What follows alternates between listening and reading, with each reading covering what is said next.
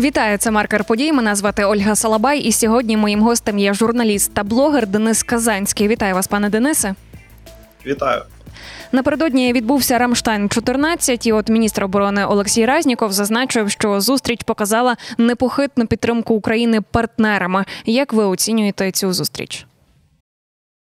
Ну тут е, можна тільки довіряти словам міністра, тому що я не був на зустрічі присутній. І в будь-якому разі, коли Україна отримує якусь нову допомогу, це відповідно є дуже важливою підтримкою нам від заходу. Тобто, ну завжди можна казати, що хотілося б більше, але сам факт того, що допомога нам надходить, він я думаю, промовистий говорить сам за себе. Ще згадаємо зернову угоду, точніше, її смерть. Росія вийшла з угоди, але веде себе так, ніби її вигнали. Е, вона обстрілює порти, Одесу. От чому вони так себе ведуть? Це можливо частина якогось шантажу? От як ви гадаєте?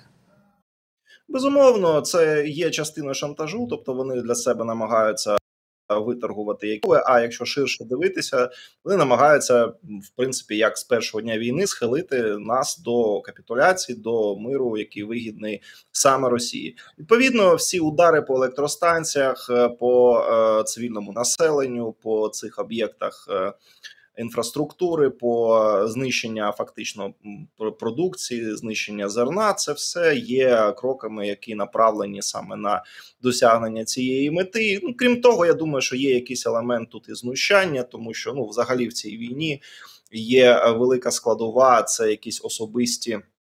Е, скажімо так, відхилення психіки Путіна, який це очевидно ненавидить українців і Україну. Просто це от у нього на якомусь раціональному рівні, так само як Гітлер ненавидів євреїв. Це неможливо було до кінця пояснити якимись раціональними е, поясненнями, аргументами. Так само і тут. І ми бачимо чіткі паралелі. Да, Знищення зерна це паралелі з 30-ми роками минулого століття.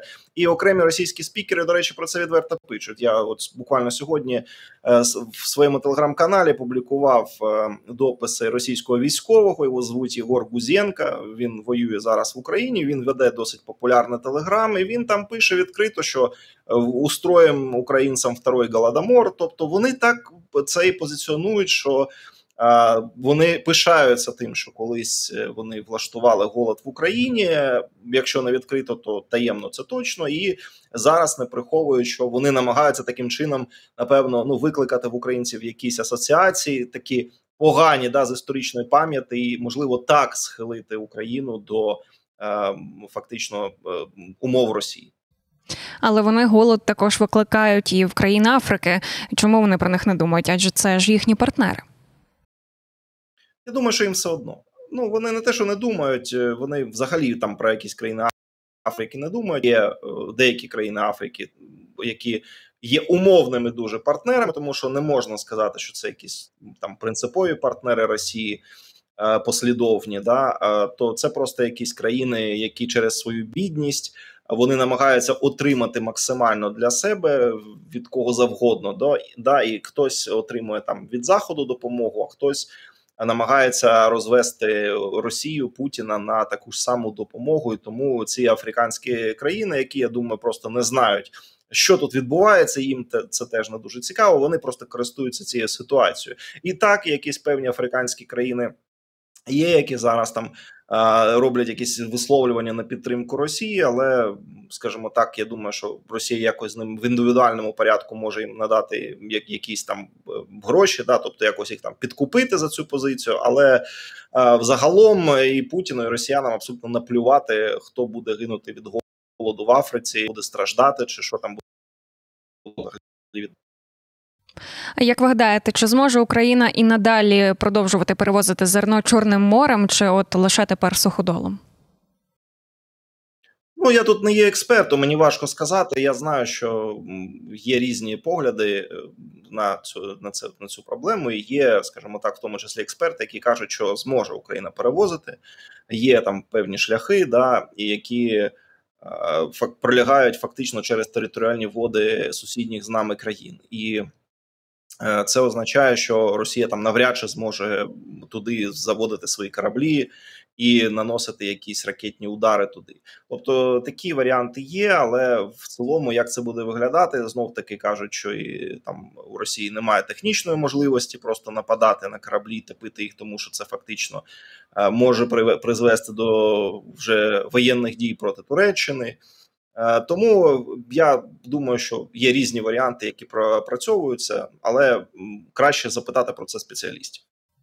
Деякі європейські країни не хочуть, щоб українське зерно перевозили через їхню територію, але от натомість вони постійно кажуть, що африканським країнам просто необхідне українське збіжжя. От чому вони так поступають?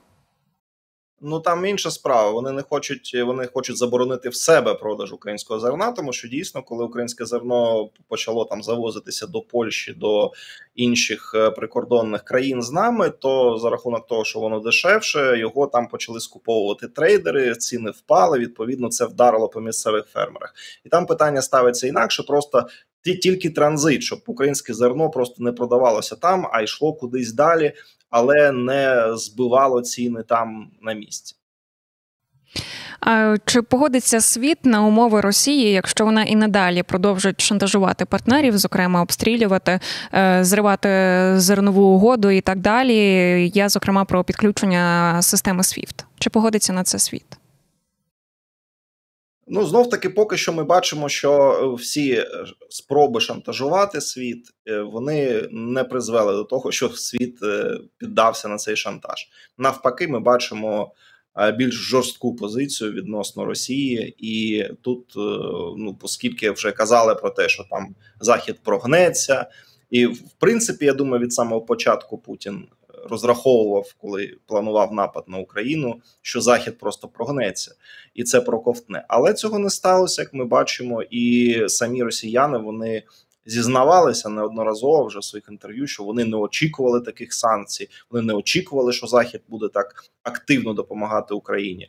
А вони тут прорахувалися. Тому я думаю, що і надалі ставка на це вона е, не спрацює. І е, єдине, що Путін е, отримає, це просто більш жорстокі санкції, погіршення взагалі становища Росії і е, знищення взагалі якихось залишків російського авторитету, якщо він взагалі ще залишається.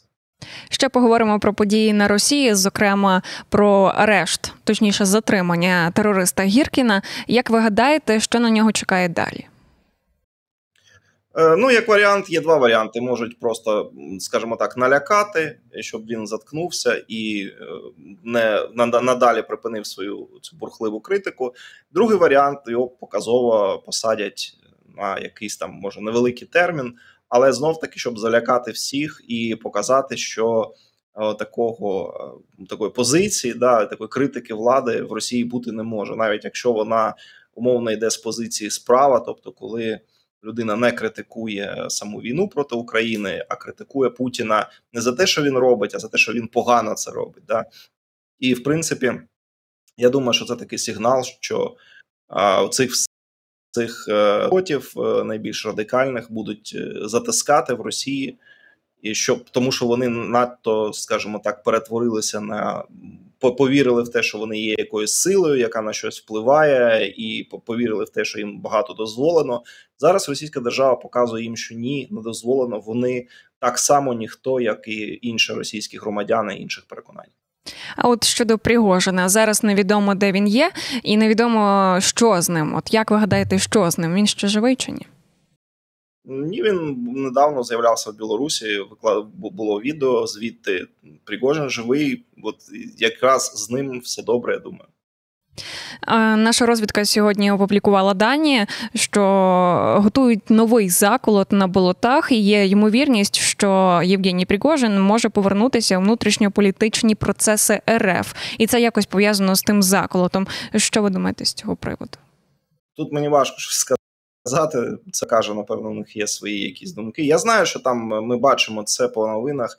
Е, велика нелояльність серед генералів, в тому числі да, великий антирейтинг у Шойгу, е, тобто армія так на грані того, щоб від вийти з підпорядкування.